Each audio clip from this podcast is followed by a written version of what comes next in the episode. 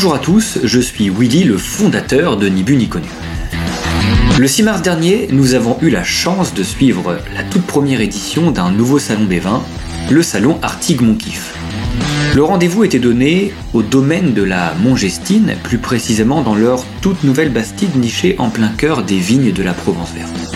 Ambiance décontractée, un poil rock, quelle chance d'avoir pu s'y balader micro à la main pour faire connaissance avec les organisateurs et échanger avec les vigneronnes et vignerons de cette toute première édition.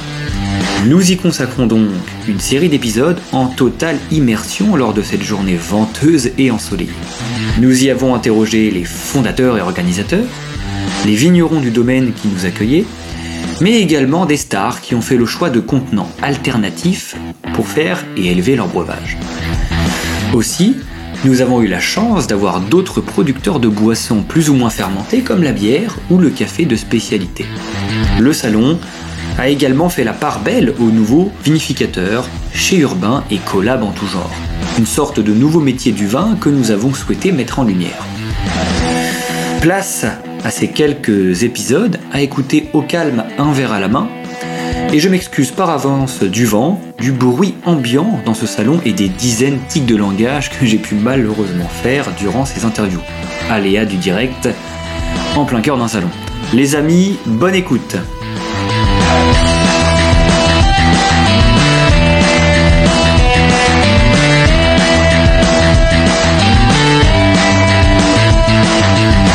Comment mieux démarrer la série qu'en voulant découvrir les coulisses d'un salon? Sa création, ses valeurs, son objectif et son organisation Bref, voici l'interview de Pierre et Max, deux professionnels du vin à l'origine d'Artigue Monkif.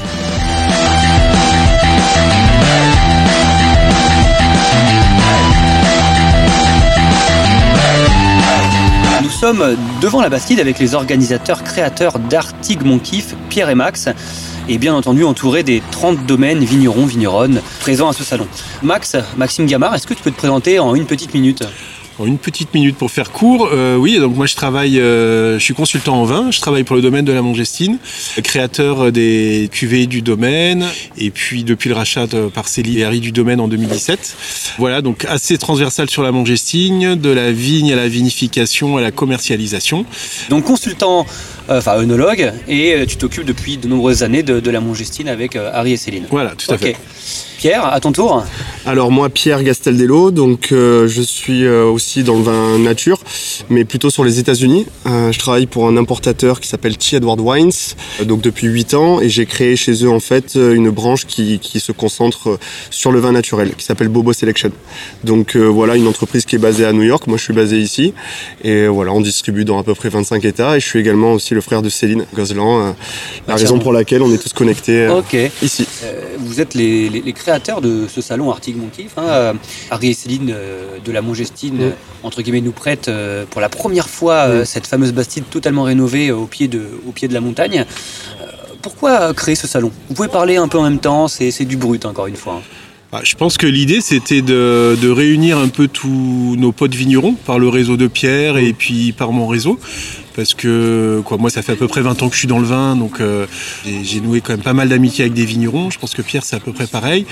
Et puis voilà, cette bastide qui vient d'être rénovée, une envie de la part de Harry et Céline de faire vivre le lieu, parce qu'on est quand même assez excentré ici. Rappelle-nous un peu la localisation euh, de la, de la, de la Mogestine euh, en, Provence. Alors on se trouve vraiment aux portes du Verdon. on est, bien au nord du coup. On est bien au nord, on est à Arty, à côté de Riance. trois quarts d'heure d'Aix-en-Provence, une heure et quart de Marseille. Ok. Et, du coup, ce, salon, quand est-ce que vous avez eu l'idée et comment ça s'est structuré au début Je pense que c'est parti euh, de la création de cette Bastide, qui est, je trouve, un endroit bah, très chaleureux au milieu des vignes, perdu dans la nature. Ça, c'est la première chose. La deuxième chose, c'est aussi que en Provence, on n'a pas tant euh, que ça de, de salons de vin nature. Donc, euh, c'était aussi, on va dire, quelque chose qui nous a un peu motivé à, à faire ça. Et puis, et puis voilà. Après, c'est des relations, de l'humain, et on se dit, bah, il faut faire vivre ce lieu, il faut créer un salon salon et, faire venir des gens un peu de, partout dans le monde. Donc voilà, on a des personnes qui viennent principalement de France, mais on a aussi des personnes de Grèce, d'Italie, des brasseurs et c'était un peu ça, quoi, le, rencontrer un peu le, monde professionnel, on va dire principalement des Bouches-du-Rhône, du Sud, même s'il y a des gens aussi qui viennent un peu d'ailleurs, mais amener voilà ce tout. Comment on sélectionne alors les domaines, les finalement les, participants à ce, à ce salon? Ça a été des affinités euh, vraiment au départ. Ouais, ouais, mm-hmm. Il faut dire que ce salon a été organisé en l'espace de deux mois, c'est vraiment très très court. On a mis en place une équipe euh, efficace. Euh, voilà, c'est très court et, et, j'avoue là, tous les vignerons ont répondu, ils ont tous répondu présent. Hein. il y a quand même euh, très rapidement. Des petits domaines peu connus, puis il y a tout, un, peu de la star. Philippe Viré, Mathieu Barré, Sébastien David, qui viendront d'ailleurs parler des contenants pour l'élevage du vin cet après-midi. Mais c'était ça l'idée, c'était aussi déjà d'avoir que des vignerons qui, qui travaillent en bio, en biodynamie dans la vigne, qui, qui, n'ajoutent rien dans les vins, qui, qui, font des fermentations spontanées. Et donc ça, c'était quand même euh, le, les critères, on va dire, euh, principaux. Et puis après, c'était une partie de vignerons local. Hein, quand on pense à bah, Peter Fischer, Pierre Michelin et à toutes ces personnes qui ont commencé le vin nature, ouais. Sulose et autres, c'était d'avoir une base de vignerons locaux nature avec une notre base extérieure de vignerons naturels qui, là, comme Max l'a dit, c'est des affinités, c'est des liens, c'est voilà, c'est de l'humain qui les a ramenés ici. Et alors, organiser un, un salon, comment ça se passe? C'est compliqué euh, Parlez-nous C'est stressant, on va dire, hein, parce que c'est la première fois qu'on fait ça, donc on ne sait pas trop à quoi s'attendre. C'est pas si compliqué que ça. Hein. Non, c'est surtout on va vers l'inconnu, et il n'y a que le jour J où on, se rend compte qu'on a réussi à réunir. Euh, Mmh. des très bons vignerons et que tous les visiteurs, euh, voilà, ils sont présents parce que là, à l'heure mmh. actuelle, euh, la Bastide est pleine à craquer. Ouais. Euh, alors, juste d'un point de vue chiffre, on peut accueillir combien de personnes et vous, vous comptiez sur combien de personnes lycées sur la journée? Alors, on a démarré, on se disait, on sera content si on a entre 50 et 100 personnes. Un mois après, on s'est dit 150. Mmh, et il y a une semaine, on s'est dit, bah, 250, 300, ce serait bien. Voilà. Et là, vu comme c'est parti, je pense qu'on va bien les dépasser. Ouais.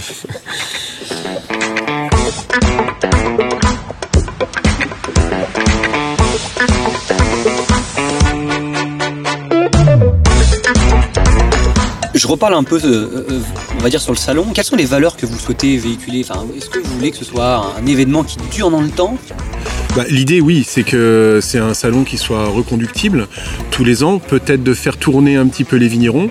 L'idée, c'est également de faire euh, découvrir en fait ces vignerons euh, aux consommateurs, parce qu'il y a des professionnels, mais il y a également l'IFCO qui est présente avec euh, tous ses étudiants.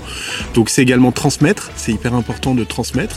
voilà, faire connaître, transmettre. Faire connaître pour que les gens aient vraiment une idée de ce qu'est le vin naturel, parce que quand même la plupart du vin consommé en France est quand même du vin industriel. Et la quasi-majorité. La quasi-majorité, voilà. Et, de toucher des étudiants comme ça qui viennent et qui sont intéressés, pour moi, c'est déjà la première réussite du salon. Et du coup, article Mon Kiff, un lien avec le rock, la musique? Avec Artig, avec Artig hein, déjà. Simple jeu de mots.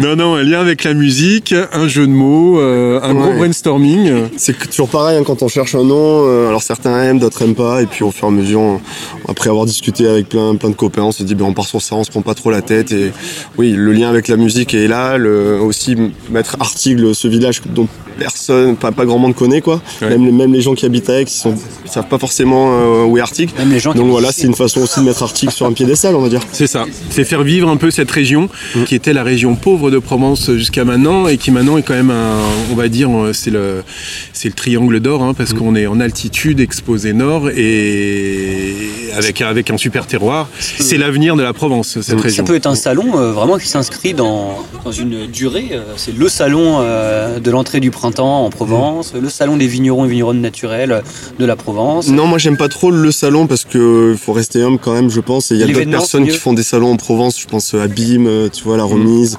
et puis d'autres salons qui sont top.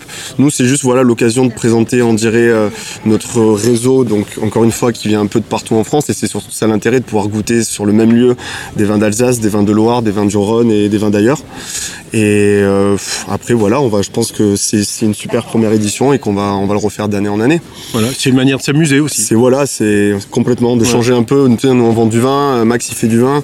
C'est aussi une façon de participer à un projet euh, différent, mais qui a toujours euh, ce dénominateur commun, quoi, le, vin nature et l'humain. Ça m'a permis de bosser avec Pierre aussi. Euh, exactement. Ok, bah, en tout mmh. cas, euh, merci mmh. Pierre.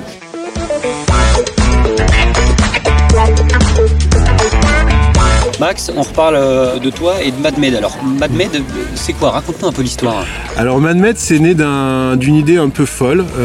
C'est vrai que j'aime toujours un peu casser les codes. Euh, je suis souvent. Euh, avec Harry et Céline, maintenant la canette de vin. C'est ça, je suis un peu catalogué comme électron libre. Et en fait, voilà, j'ai voulu faire un projet toujours dans le vin naturel. Je voulais changer de contenant, voilà, pour avoir un contenant très nomade et un contenant adapté au vin nature, la canette, hein, qui est ni plus ni moins qu'une mini cuve, très adaptée au vin sans soufre parce qu'elle a pris l'oxygène, elle a pris de la lumière. Euh, voilà, donc des vinifications un peu spéciales adaptées à la canette, hein, des vins de fruits. Et puis pareil, euh, dans un but également environnemental parce que la canette est un contenant très écologique. Ça existe depuis combien de temps, euh, du coup, MadMed Premier millésime 2021, avec deux couleurs, un blue et un orange, 50 000 canettes. Donc 2022, on a, on a reproduit un orange, à nouveau un blue. On a également sorti un rosé avec une petite macération dedans et des bulles. Comment se porte le marché de la canette en France? On en est. Euh, ça s'en est où? C'est ah, les, prémices. En, hein. France, c'est vraiment les prémices. Mmh. Ça commence un petit peu à bouger dans les grandes métropoles, comme Paris, Lyon, Marseille. C'est un contenant qui n'est pas là pour changer euh, les habitudes et changer, remplacer la bouteille. Hein. C'est un contenant qui est là pour euh, boire un petit coup le soir quand on rentre du boulot, pour le pique-nique, pour le train. voilà, c'est un contenant supplémentaire. à la plage, tout à fait.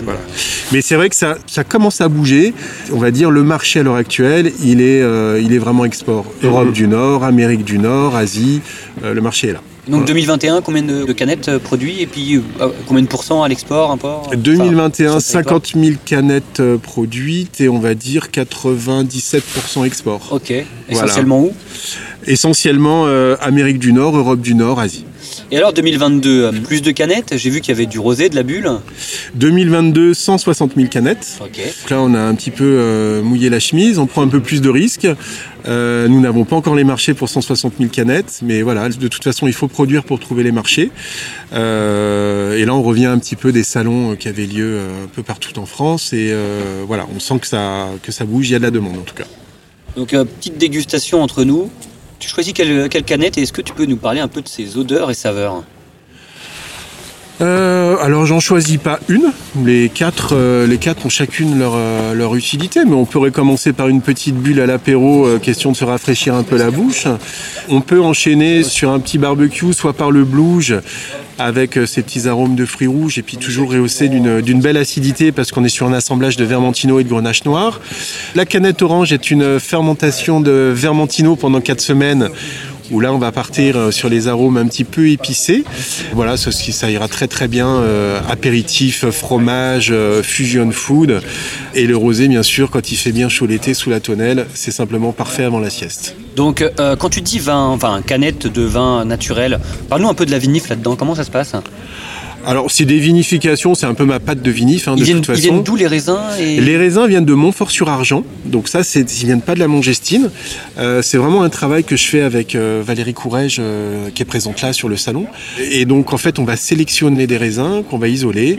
Et après, ben voilà, j'apporte ma charte de vinification. Et tous les jours, je passe pour déguster avec Valérie, voir ce qu'on fait, ce qu'on ajuste et la façon dont on va faire évoluer les vins. La canette, c'est des vinifications, on va dire, on va chercher un peu plus de fruits que quand on met en bouteille parce qu'on va avoir moins d'évolution une fois que le vin sera en canette. Donc le gros gros travail se fait vraiment avant la mise en canette et surtout éviter tout problème de réduction. Voilà on va vraiment travailler sur l'oxygénation du vin avant la mise en canette. Et, comment tu fais justement enfin, comment ça se passe? Ah, on, aère énormément les vins. Voilà. On va les saturer un peu plus qu'un vin qu'on va mettre en bouteille en oxygène parce qu'on sait qu'après on va être en milieu très réducteur. Et voilà, vu que le vin, faut qu'il déguste très très bien dès l'ouverture de la canette. Hein, on ne va pas carafer une canette. Euh, voilà, c'est très important de travailler sur ces paramètres-là. Donc là, on est un peu en mode euh, brut sur le salon comme ça. Je sais que tu n'es pas venu avec des fiches ou des chiffres, mais la canette, écolo ou pas alors? Que tout la monde canette, oui, écolo. Déjà, la, première chose, c'est le bilan carbone. Trois canettes de vin, c'est équivalent en volume à une bouteille de vin. Trois canettes, ça va peser 750 grammes. Une bouteille pleine va peser 1,2 kg, 1,3 kg. Donc, rien qu'en bilan carbone, quand on va transporter le vin, quand on l'expédie à Paris, quand on l'expédie à New York, euh, on a un bilan carbone bien meilleur. Et, au niveau du recyclage, ça se passe comment les canettes Alors au niveau du recyclage, ça c'est un débat. L'aluminium est censé être recyclé à 99,99%, donc bien meilleur recyclage que le verre, euh, qui est recyclé généralement à, 30%, c'est ça. Euh, voilà, après tout est une question de communes et de villes et de containers, mais si tout est bien fait dans, dans les communes, la canette se recycle à l'infini et donc un bilan écologique bien meilleur que le verre. Le contenant le, le plus écologique étant le contenant réutilisable. Voilà, La consigne. Hein, la consigne, voilà. Ok. Un nouvel article est, en cours euh, avec l'équipe Ni plus ni connu, donc bah, verdict quand, quand, il sortira. Merci Max en tout cas. Merci Willy. Bon salon et puis euh, à tout de suite pour déguster. À tout de suite.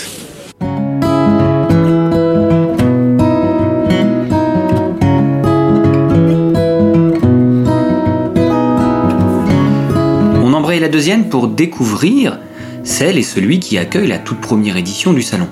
Céline et Harry Gozlan, du domaine de la Mongestine. Domaine créé à la fin des années 2010, la Mongestine est aujourd'hui un domaine qui investit beaucoup dans le vin bio, naturel et surtout de qualité.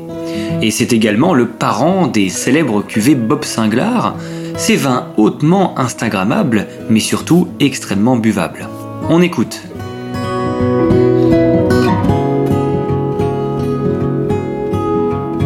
Artigues Montif se déroule dans la magnifique bastide rénovée du domaine de la Mongestine, située à Artigues en plein cœur de la Provence verte et à 45 minutes à l'est d'Aix-en-Provence.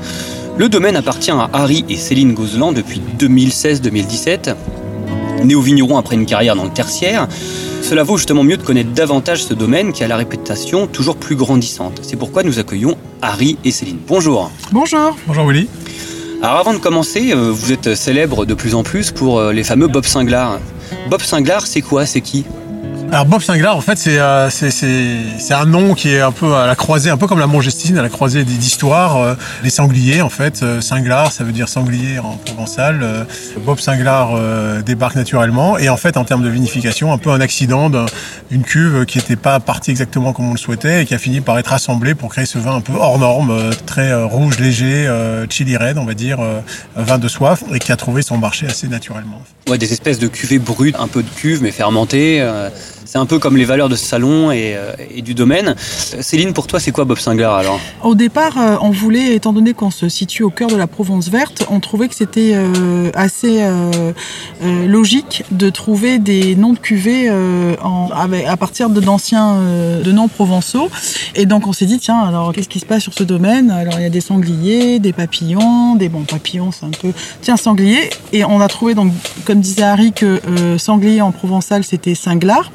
Et quand on a envoyé donc euh, la proposition au, graphiste, il nous a dit mais moi Singlar ça me fait penser à Bob Singlar et euh, on a découlé euh, ce nom de Bob Singlar. Voilà d'où est parti le célèbre cuvée Bob Singlar. Bon bah belle intro en tout cas. donc vous êtes des néo-vignerons tous les deux. Qu'est-ce que vous faisiez avant alors? Harry, est-ce que tu peux nous raconter qu'est-ce que tu faisais avant d'être à la Mongestine bah, écoute, moi je suis ingénieur de formation. Euh, j'ai passé 15 ans euh, dans les marchés financiers euh, à l'étranger, donc dans la partie trading, donc le risque, gestion de risque. Et ensuite, un peu moins de 20 ans à monter une société dans la technologie financière, donc rien à voir avec les cycles végétaux que l'on trouve dans la vigne. Et, comment on vient du coup à, la vigne? Alors, en, changeant de direction, donc en arrivant à s'extirper de, son activité, en rencontrant Céline, on s'est dit pourquoi pas travailler avec cette, jolie blonde. Et, pourquoi euh, ne pas aller exactement à l'opposé de ce que je faisais, c'est-à-dire, comme je disais, euh, unité de lieu, euh, plus d'avions, plus d'international, plus de millisecondes, et, garder la complexité, puisque la vigne, la gestion d'un domaine, c'est en fait une accumulation, un millefeuille de métiers très compliqué et, c'est ce qui rend la chose très intéressante. Ah, donc tu passes du, entre guillemets, du business, de la finance à, quelque chose de plus posé qui te permet toi aussi de te poser. Quoi. Bah en fait, je on passe des, des, la première partie des aléas des marchés financiers qui sont assez complexes à, maîtriser, aux aléas de l'informatique qui sont pas moins complexes, aux aléas euh, du climat et de la végétation qui sont également euh, pas simples à gérer. Et c'est ça qui est intéressant en fait. Et, toi Céline, alors que, faisais-tu avant Alors moi j'étais euh, plutôt euh, dans l'administratif, euh, donc dans le secrétariat de direction, le service finance. Et du coup, bah, en fait, là, le fait de gérer le domaine, tout ce qui est tout ce qui est RH, tout ce qui est administratif, bah, ça me change pas trop. Quoi. Il y a juste l'objet qui change, mais dans, mes tâches, voilà. Donc moi, je me retrouvais et je trouvais qu'avec Harry, on faisait un- un- on avait une action, on menait une action complémentaire où lui, il a apporté ce côté entrepreneur et euh, bâtisseur et, et vraiment il a développé euh, le domaine. Et moi, euh, ben, toujours avec plutôt une intelligence de vie, un côté très très organisé, très très gestionnaire. Donc en fait, c'est vrai qu'on se complète. Et comment on tombe sur la Mongestine C'est-à-dire comment, comment on trouve le domaine? Et Et- une fois qu'on l'a trouvé, bah, qu'est-ce qu'on fait? On, on aimerait bien savoir. Ben, en- comment on trouve le domaine Euh, D'abord, on, on se on- Quand on n'est pas en plus du milieu, quand on n'est pas de l'agriculture. Non, ben, on, euh, discute, on dit qu'est- qu'est-ce que- qu'est-ce qu'on a envie de faire? On a envie de t- travailler avec euh, avec la nature. On a envie de travailler avec l'humain. Bon, après, on regarde un peu ce qui se ce qui se présente à nous et c'est ben c'est pas beaucoup de, de domaines où. Parce que euh, vous, vous êtes, vous êtes, vous étiez, vous êtes basé à Aix. Du coup, bah, votre zone cible, zone de chalandise, c'était. euh, on est pile poil dedans ou on est quand même un peu. euh, Non, on est un petit peu plus éloigné. En fait, on a visité le domaine, on est tombé amoureux du domaine et ce qui a fait que ça a modifié un petit peu le, le, le champ de recherche. Qui a... Et après, bon, on visite le domaine et puis euh, on tombe sous le charme et, euh, et puis ben, on change un peu notre, notre cap. Oui, bah en fait, je pense que c'est aussi assez pragmatique, c'est-à-dire que c'est- pas comme les, annonces de voitures sur le bon coin, les domaines à vendre à un certain moment, il y en a un certain nombre.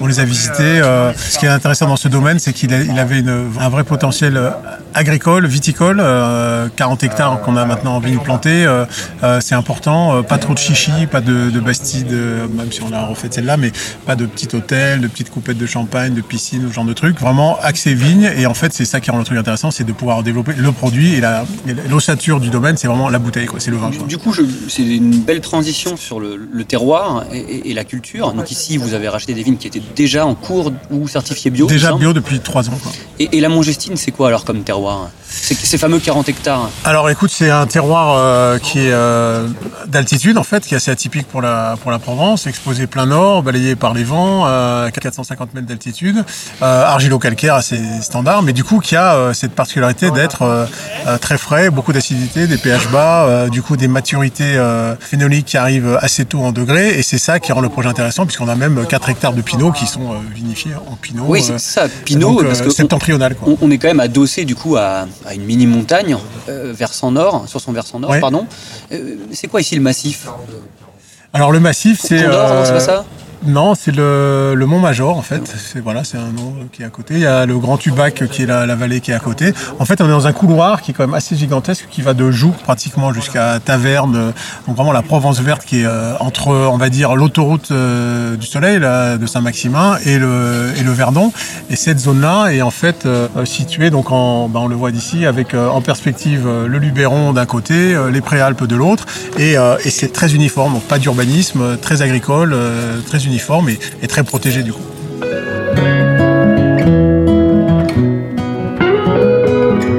Merci beaucoup pour cette présentation. Euh, revenons un peu sur le domaine. Donc vous, vous reconvertissez entre guillemets dans, euh, dans la vigne, même si euh, on fait de l'administratif, comme tu l'as dit Céline, dans un domaine, ou de la vente euh, de bouteilles. C'est quoi les enjeux? Quels sont les enjeux de la Mongestine C'est quoi vos objectifs? Bah, les enjeux, c'est de, faire sortir de ce l'open terre ce qui peut être euh, fait au mieux en termes de vin. Donc euh, des vins, euh, dire, identitaires sans être trop prétentieux. Donc il y a quand même une certaine humilité dans, ce qu'on essaie de faire, une certaine droiture, simplicité.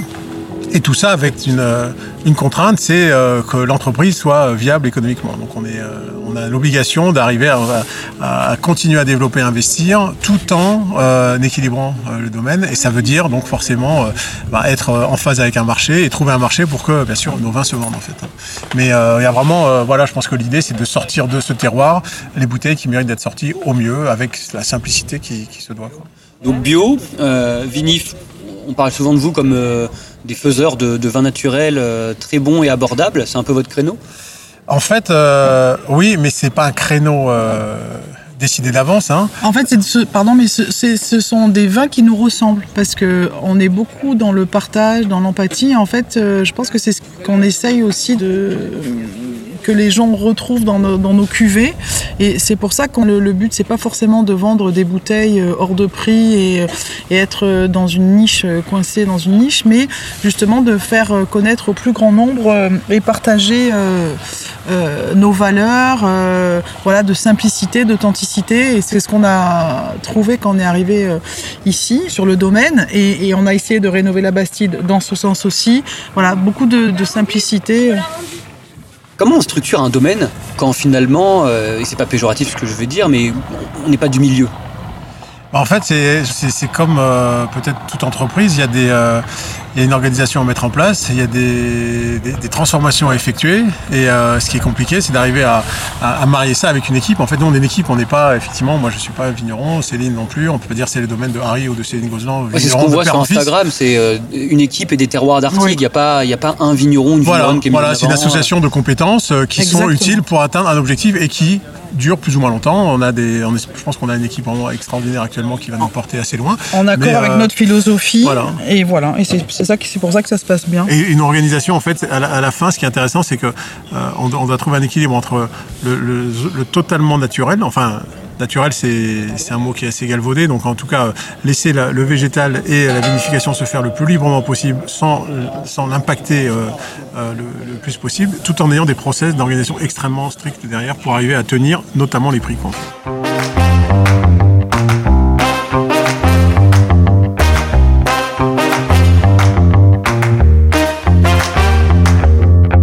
Donc en résumé, pour, pour conclure, euh, en chiffres, la Mongestine aujourd'hui, c'est combien d'hectares, combien de bouteilles et où vous voulez aller encore? Aujourd'hui, c'est euh, en vigne, on est à un peu moins de 40 hectares euh, plantés. Euh, on est certifié Déméter depuis 2022. On a à peu près un, un, objectif de production de 2000 hectos, quoi, voilà, en moyenne, ce qui fait 250 000 bouteilles. Et aujourd'hui, on arrive à, à, tout conditionner. On ne vend pas tout en bouteille. On a aussi des, des clients qui nous achètent du vin en kikeg. Euh, il y a des collabs un peu. De on fait un petit peu de collab et on essaie en tout cas de, de s'adapter aux besoins du client. Voilà, okay. et d'être assez souple euh, par rapport à ça sur un, sur un domaine qui au total fait 120 hectares. C'est important parce qu'on oui, a 60 de, hectares de forêt, de forêt ouais. et on a encore 20 hectares d'espace de, libre et d'un seul tenant. Ça, c'est très important. Ce qu'il faut dire, euh, c'est que ouais, ici, on est vraiment plein cœur de la Provence verte, adossé à la montagne, à la forêt on a beau avoir beaucoup d'hectares et finalement il y a un lien très fort avec le, le biotope euh, naturel. Quoi. Tout à fait. Bon bah écoutez, bah merci beaucoup d'être euh, d'être venu pour cette mini interview. Je vous libère pour la suite du salon. Merci.